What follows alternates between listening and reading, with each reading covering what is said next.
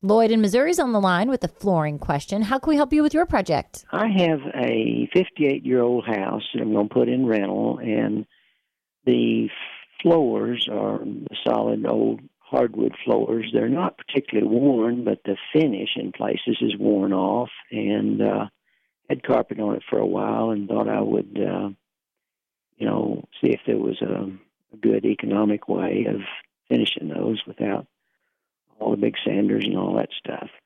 So here's what you have to do. You you do have to do some amount of sanding here. Now, there's I would say there's two levels of this.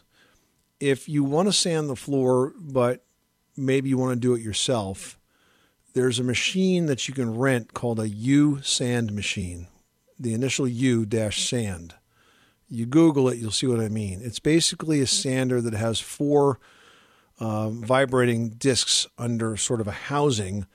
And the reason I like this machine is you can't really screw it up. You can leave the thing going in one spot and you're not going to ruin the floor. With the big floor sanders, the belt sanders, if you know, if you sneeze while using one of these things, you're going to tear out part of your floor. It just it really takes a lot of skill and practice to use it. So that would take off the surface or a good portion of the of the old finish, which is good. And in the areas where it's worn through, it'll sand just enough of that to let a new finish take hold. The other way you can do this, and this, it, your floor may be too worn for this, but you can rent a um, uh, a floor waxing machine like the commercial kind with the spinning wheel, but you put a sanding screen on that instead of a buffing pad, and then you run this sanding screen over the whole floor, and it does the same thing. It takes a little bit of that finish off, kind of cleans it up, gets ready for the new finish. So either way, you got to sand the floor.